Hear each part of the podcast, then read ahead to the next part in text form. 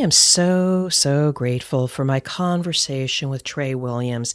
He is the author of The Brain Boss coming out really soon. And, you know, he took me to a soulful place. You know, when I was younger, and I'll say it, my parents were right. They thought I was going to become a writer, an artist, a creator because I was able to write stories, tell stories, and you couldn't keep me quiet. And then life happened, and somewhere along the way, I switched to being a STEM professional. But I always felt different. I always followed what was expected of me, or I did what I thought I was supposed to be doing, climbing the corporate ladder and getting financial peace of mind and supporting and being a partner with my husband and raising a family. But my conversation with Tra goes to a place of, you know, that may sound good for the short term, but we're killing creativity and entrepreneurship in the business world. And so I would love for you to really listen deeply to this conversation we're about to have and the full episode because, you know, the future of our country, of the world, is really rooted in entrepreneurship.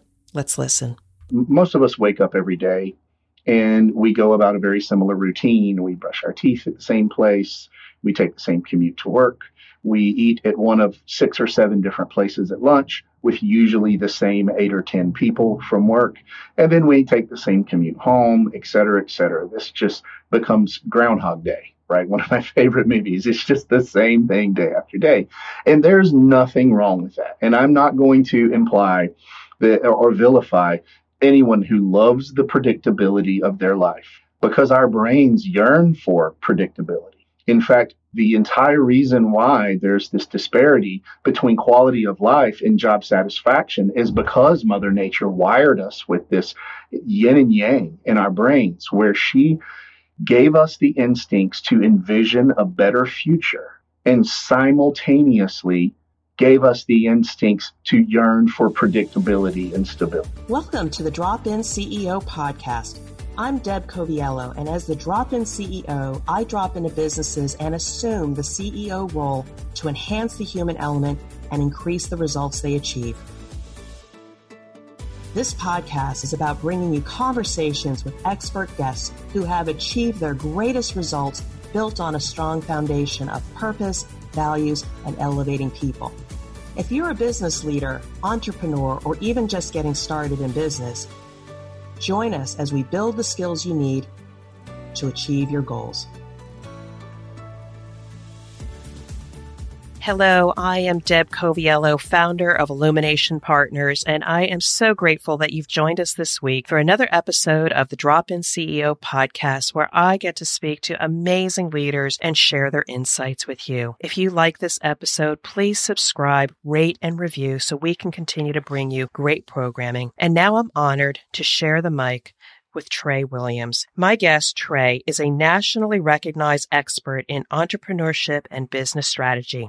The significant decline of entrepreneurship in America inspired his upcoming book and his mission to rescue 1 million entrepreneurs from traditional employment. Tra's new book, Boss Brain, reveals a scientifically proven system that unlocks readers' true potential and unleashes their entrepreneurial instincts so they can leave traditional employment forever. That's the real American dream.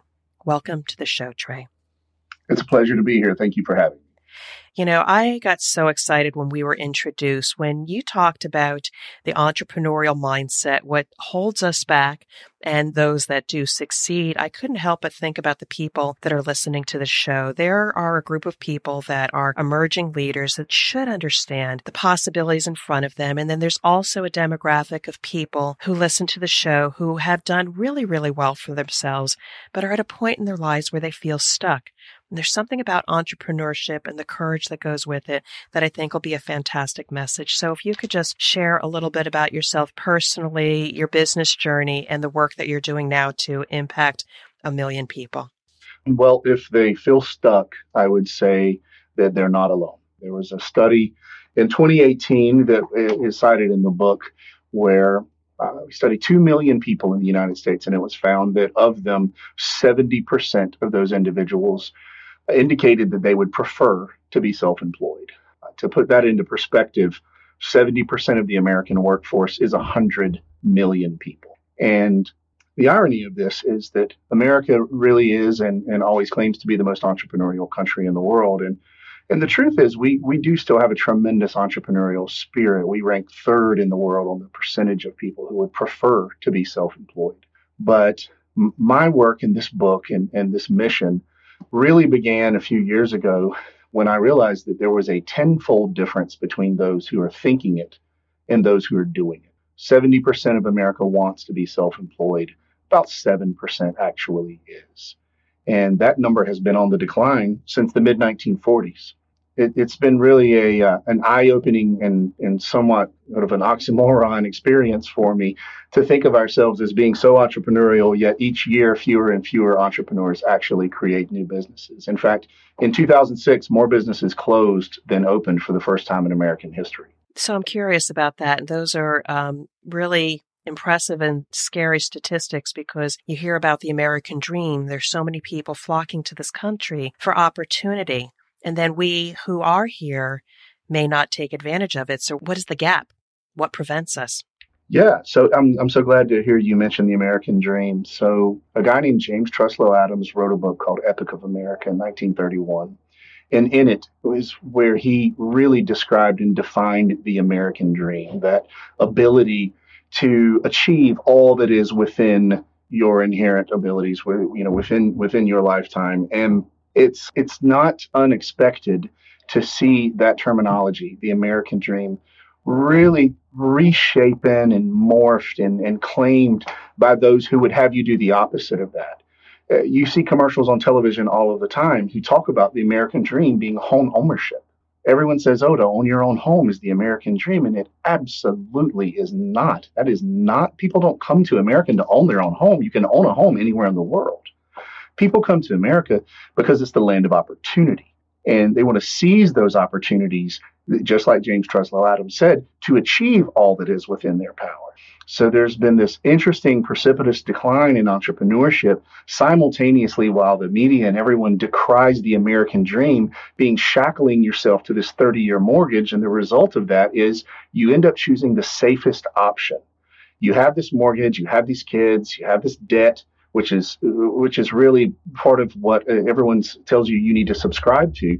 And as a result you lose your inherent creativity you lose your ability to innovate you become very dutiful and you get to use your term dead stuck right? You find yourself stuck. So I mean, we can go in so many directions here, and maybe I'm jumping to the end, but you know, I, okay. first of all, you know, I was not stuck because I think what I was is later in my career, I started doing some very entrepreneurial things like, oh, let's try this or oh, this would be really interesting. And then it didn't conform to the narrative within my corporate structure for which I am grateful to have had the means to be able to have what you say is the American dream.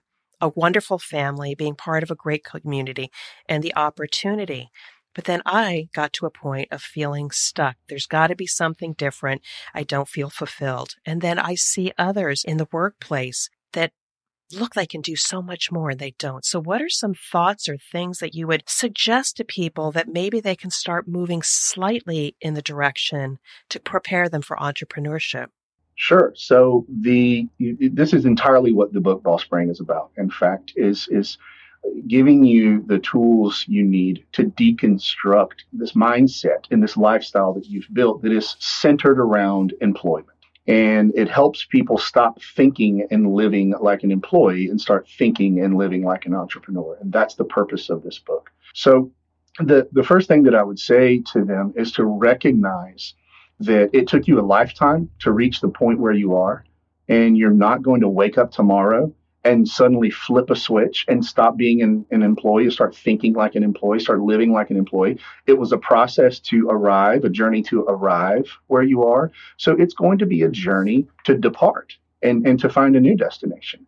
And once you've embraced this, this, there's this process of deconstructing that life and that mentality, then you can go about the small tedium of making those incremental changes over time you know, there are certain things, and I think about this, this is near and dear to my heart.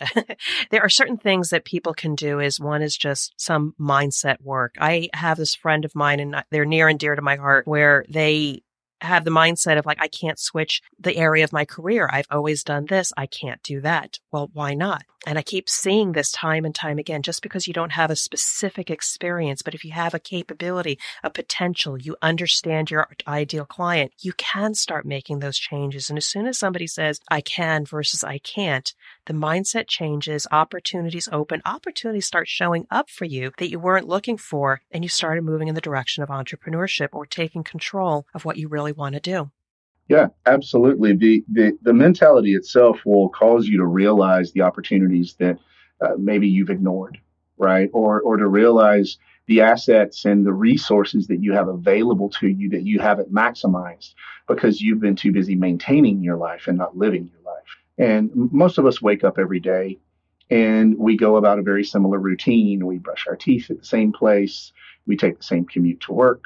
We eat at one of six or seven different places at lunch with usually the same eight or 10 people from work. And then we take the same commute home, et cetera, et cetera. This just becomes Groundhog Day, right? One of my favorite movies. It's just the same thing day after day. And there's nothing wrong with that. And I'm not going to imply that or vilify anyone who loves the predictability of their life because our brains yearn for predictability. In fact, the entire reason why there's this disparity between quality of life and job satisfaction is because Mother Nature wired us with this yin and yang in our brains, where she gave us the instincts to envision a better future and simultaneously gave us the instincts to yearn for predictability and stability. Now, if if those two things are opposing forces, and, and that's an important part of our rise of humanity so this is the story I like to tell. Imagine it's 2,000 years ago, and you're living in an oceanfront village in Spain. And one of the members of your village begins building a raft. And he looks west and says, I think there's something out there that is fabulous. And in that place, I could build a life and flourish and leave a legacy. Mother Nature wired him to feel this way, to have this optimistic vision of the future. But simultaneously, there would be people standing on the beach saying, dude, what are you doing? Right? We live in this oceanfront village. We're right here in Spain. We've got great weather. There's wonderful food. Why would you give up this stability and this predictability?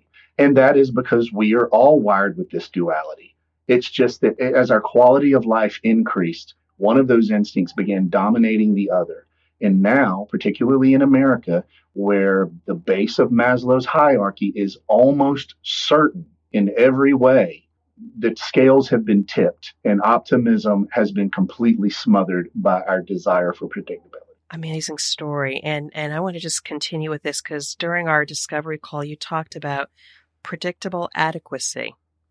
Is that what yeah. we're talking about? Yeah, yeah. I use that term in the book, predictable adequacy. Uh, I first talk about when uh, I tell a story in the book about uh, the the city of Jericho, and the city of Jericho is a is a famous city. Everyone knows the walls of Jericho in the story, but it was ideally positioned, had fantastic weather. It was very like the story that I just told you on the shores of Spain. It's this place where you have this amazing amount of resources and fresh water, and and we're ideally located between the ocean and the mountains, et cetera, et cetera. And Jericho ended up falling to Rome around 100 AD. And the irony behind that is Jericho was founded 5,000 years before Rome.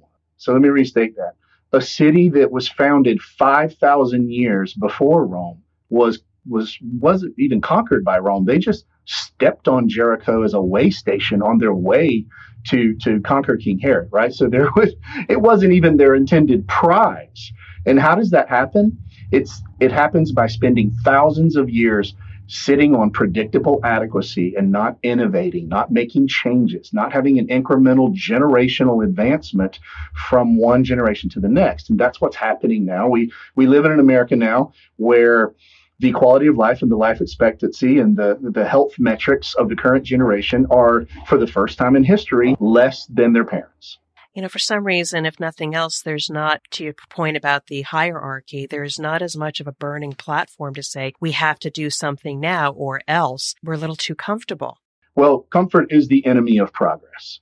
And, and if you're yes. incredibly comfortable, then you're probably and likely not progressing in any way, shape, or form. So there isn't a platform that's screaming this from the hilltops. And it's one of the reasons why I have chosen to is I'm a, I'm a patriotic American. I was born and raised here. I want to see America flourish in every way, and I want to see every citizen flourish in every way. But if you think there's civil unrest now, when 99 per, or when 1% of the people hold 99% of the wealth, imagine what the imagine well imagine if there's going to be any harmony in society when 99% of us work for the other 1% which is what's going to happen in 2045 if we don't make changes. Chilling statistics and uh, one can say you're probably a futurist but you have to be the person ringing the bell now to get people's attention. So I, I, there's a couple directions i want to go into but you know you want to inspire a million people, potential entrepreneurs, but where, who's your ideal audience? Where do you spend time trying to make the most impact right now with your message in your book? So I do this two ways. I, I speak to individuals, and, and the book is for every aspiring entrepreneur. And if you're listening to this right now, uh, it's important for you to know that the, the word entrepreneur comes from an old Sanskrit word that meant inner calling. And and and I love that definition because you likely feel in your heart, just like 70% of Americans, that you were meant to be your own boss. You have this inner calling, and that definition still applies today. So the book itself speaks to the individual and, and helps them make that transition. I do the most amount of my work uh, engaging directly at municipal levels and economic development levels and policymakers who can tear down the barriers for those individuals. I, I, can speak to individuals via podcasts or via articles or via books, but I'm, I'm never going to be able to interact directly with a million people individually. And I know that. So I have to take the next best thing, which is go to those stakeholders and gatekeepers that are in those communities where these aspiring entrepreneurs live and and tell them and educate them in ways that they can tear down these barriers and really support those aspiring entrepreneurs instead of focusing on large business and large employment and and which is what a vast majority of chambers and municipalities and economic development boards do. They look, can I get this massive distribution center that will hire 2,000 people? And that's wonderful. Of course, you should be building jobs. But what happens when that center decides to move away? What happens when those two or 3,000 people suddenly find themselves jobless? And this goes back to the yin and yang, Deb. We have to simultaneously be working to nourish entrepreneurship while we're developing predictability and stability. And we're not doing that right now. We're not nourishing entrepreneurs. We're doing the opposite of that. Everything on television tells you never to open your own business. Every show is kitchen nightmares, bar rescue. And I hate this narrative because America is built on the back of small business owners. 65% of economic output in America is by companies with less than 100 employees. So small businesses own America and don't let anybody tell you different. So it's important for us to d- just show that that narrative is false and that it is not as dangerous as the television might make it out to be. In fact, it is your inner calling, to use the ancient Sanskrit definition. And you know, you just hit a point with me where I have a sweet spot. So again, I have the good fortune, and I hope that fortune continues to be able to serve others in my own business. And again, there's highs and lows. And when the lows are low, it's like, okay, only belief, hope, and hard work get me to the other side. And I do see it if you have that fortitude and, and that resilience. But I too support the small and medium sized businesses. Now, people will tell me as an entrepreneur, don't pigeonhole yourself into that demographic. There are large companies that need my services and I have worked for them as well and I love them. But the small and medium sized, they are the ones that are agile, that are very heart centric, that have put their sweat into this. They care about the people. They want everybody to flourish. That's where I love to spend my energy because I want to see them successful. I want them to stay viable through transition, viability, and have the same opportunities as some of the larger companies. Absolutely. Yeah. And there's got to be a balance there from both sides of this equation, folks. Uh, in, in your position, certainly uh, Uh, need to, to nourish businesses and, and help them empower their team members and their leadership, just as we need to work to nourish entrepreneurs to open new businesses so that one day they can find themselves in the same position. So I'm going to take you in another direction because in another chapter of your book, you talk about the education system leaves mm-hmm. students ill prepared to deal with the in- inevitable challenges of entrepreneurship. Okay, so I was an engineer. I took an engineering job. Some people listening to this may have children. Some may be thinking of, I don't know, mentoring a nephew or something like that. I mean, what can we do now? I mean, the education system is a large machine, but what can we do either with the education system or conversations we have with people in the education system and going through it right now to consider entrepreneurship? So there are about 5,000 colleges and universities in America, and among them, around 235 or so have entrepreneurship or small business as a major. That's 4%. So 96% of the colleges and universities in America do not offer entrepreneurship or small business as a major. So the message here is resoundingly clear. It is we are preparing you to be an employee. We are teaching you to be an employee. And it, it, when I, am sure that you experienced this in college just like I did. I was told to choose a major where there are high paying jobs, choose something that is in the STEM field.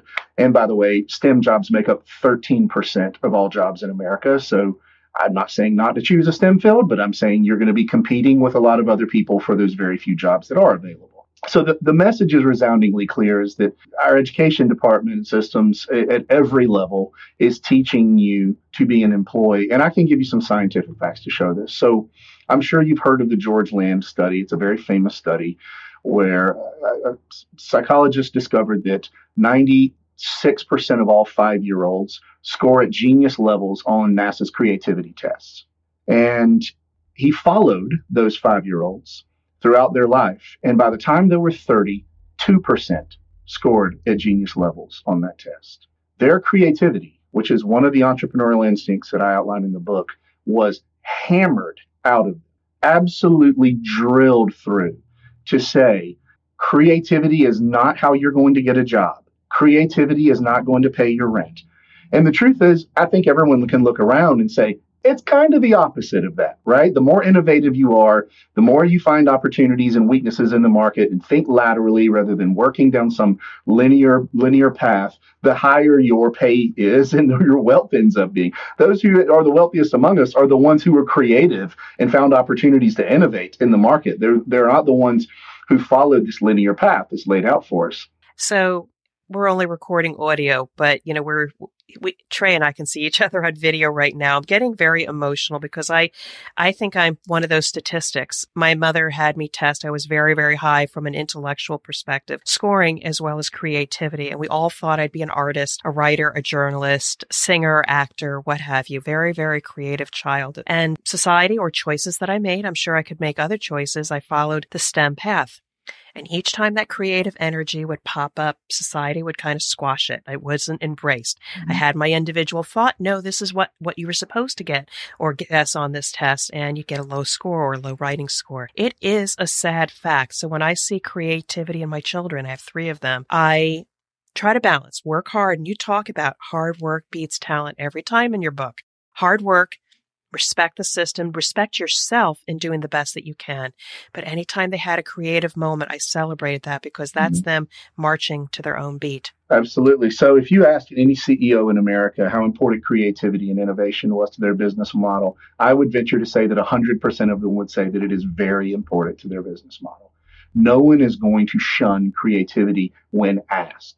However, when you bring an innovative idea and a new idea to leaders and CEOs in America, you more than likely will get shot down immediately because it is unverified. It is it has not been through the trial by fire. So in America, we we simultaneously say that we nurture and want and, and need creativity while while shoving any new idea underneath a mattress somewhere and say, come back once you've proven it. And here's what's really really kind of bitter about this, Deb, is is then when the idea is proven to be amazing and one that is absolutely could be exploited in a variety of ways for business benefit, then we all decry it as plainly evidence. Then we say, oh, well, of course that's true. Look, I mean, this is obviously a great idea.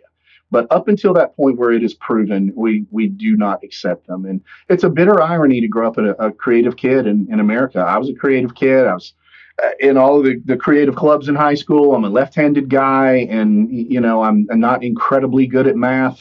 So I, I will say that um, you know I always felt like that it, that tendency for me to think laterally was something that um, what I was almost punished for growing up as a kid. Yeah, well, I oh, we could go on and on, but we only have 30 minutes for this interview. but, you know, I celebrate my children and their creativity. And when I see it in others, I try to elevate it again. We're trying to do it one person at a time. But, you know, I can't wait for your book to come out. Uh, but I would love to know, let's just maybe bring it home. You've interfaced with so many people, you know, Chamber of Commerce, small entities trying to get the message across. Is there a story or an instance because of an interaction you've had with a person or a group of people, somebody had the courage to follow the creativity and maybe move into entrepreneurship? You know, I have a, um, a good friend who she was a, a decorated veteran she was a fantastic mom, all around good person. She's one of those people that uh, you would, would, would trust in every way, shape, and form. And she used to work for NASA.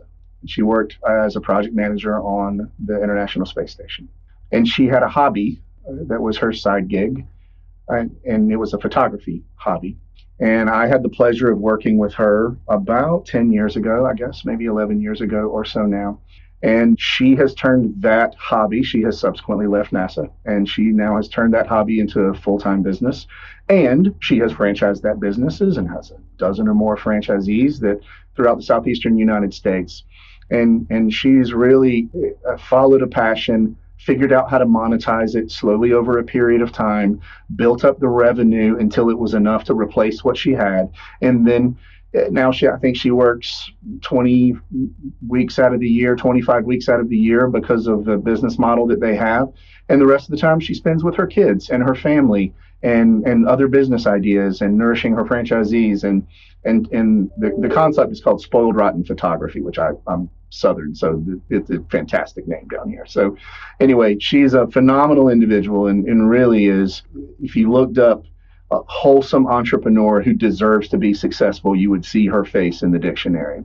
So it, has been an interesting story, and um, I was glad to be part of that. It was really an honor you know, it's a touching story. And, and I too, I, I, I tell people a lot that I mentor others. Part of it is just to not accept the situation that you're in. And you do have control, power, and the mindset to be able to pick and choose what you want. And I do remember mentoring somebody. I'm still very close to them. They thought they had the perfect, ideal job. And, but it was driving them crazy. One, they were good at what they did, but they would keep innovating and providing new ideas and trying to find different people in the organization that would appreciate the innovation versus being shot down, second guessed, and micromanaged. They worked really, really hard, and fortunately or unfortunately, they made the decision to finally leave that organization for which their creativity was no longer or never really appreciated. So it takes courage and bravery to leave the mediocrity of what society has dealt us to just say, I've had enough. I'm going to do things on my own terms. And even if it's to work for another company, one that hopefully embraces creativity. Certainly. So, you know, there are four entrepreneurial instincts in the book. Creativity is, is the fourth, and they all move in, in a cycle. One begets the next. And, and when you start understanding um, how they flow together and how to lean on one so that you can work on the next, and then and really exploit the next so you can take that leap toward the third, then you start building momentum and and what is important to take away from this is that folks tend to think of employment and entrepreneurship as a black or white issue. I am an employee or I am an entrepreneur. Well, there have been many times when I was an employee, but I was still an entrepreneur. I just needed a paycheck for a little while until I had my next gig put together. And I have moved in and out of entrepreneurship my whole life. I have failed. I have lost tons of money. It has happened. And and for for you, and for any entrepreneur, failure is inevitable. And if you re- embrace that and learn from those failures along and along, then that's you know you only have to be right. I always hear Mark Cuban say this: you only have to be right once. right? Yes. and, and I love that saying because no, when you're right once, no one knows how many times you were wrong prior. And, and it's okay to move back and forth between the two. So it's important to try not to think of you have to make this transition and there's no going back. And I think that's part of the fear factor for people is what if I try this and I lose everything? Well, that's ludicrous. I would never tell you to risk everything. I would tell you to start small in a way that's commensurate with your personal level tolerance and then build and, and verify the market and then tweak it and build some more. And to do this just like my friend did at Spoiled Rotten Photography, where she turned her hobby into a you know, national franchise. I love the work you're doing. I am such a fan. I can't wait for the book to come out so that you can share with others. People listening to this, I am hoping are inspired by your perspective and championing this cause. But if they also, the power of this community is to maybe refer you to people that can receive your message, your support and encouragement. So who are you looking to connect with that we can impact a million people?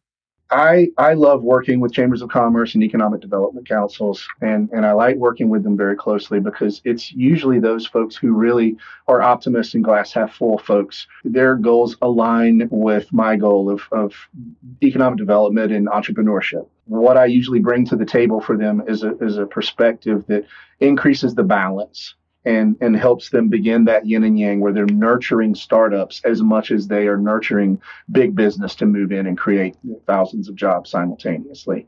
And um, you know there are a lot of communities out there where there's a tremendous disparity. That my I have a business in Central Florida where there's such an incredible disparity. There's about half a dozen companies who employ 70% of the people in the community.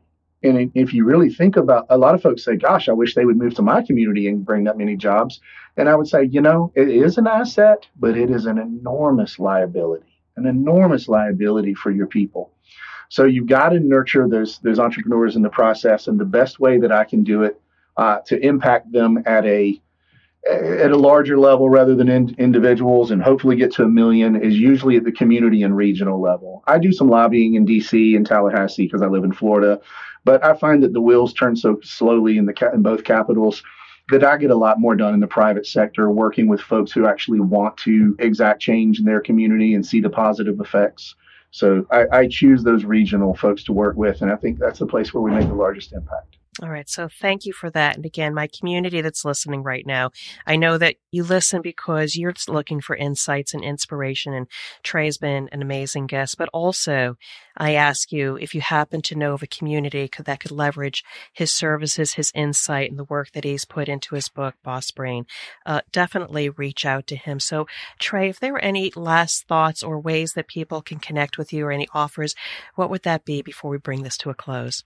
So my name is spelled T R A Williams, which makes me exceedingly easy to stalk online. So it's a strange spelling, and you can find me at trawilliams.com.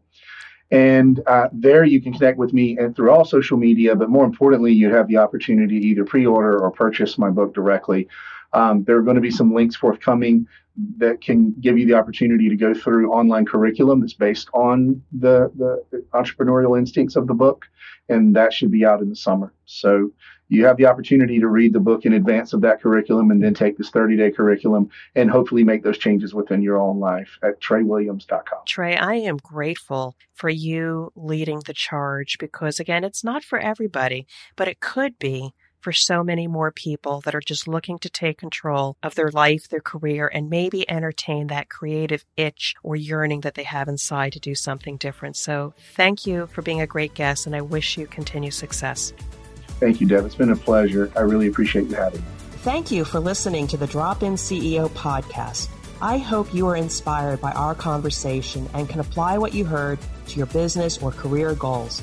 For more information about our consulting or coaching services, please visit my website at dropinceo.com or visit our Drop In CEO Facebook group to continue the conversation. Now go out, lead, inspire, and achieve your goals.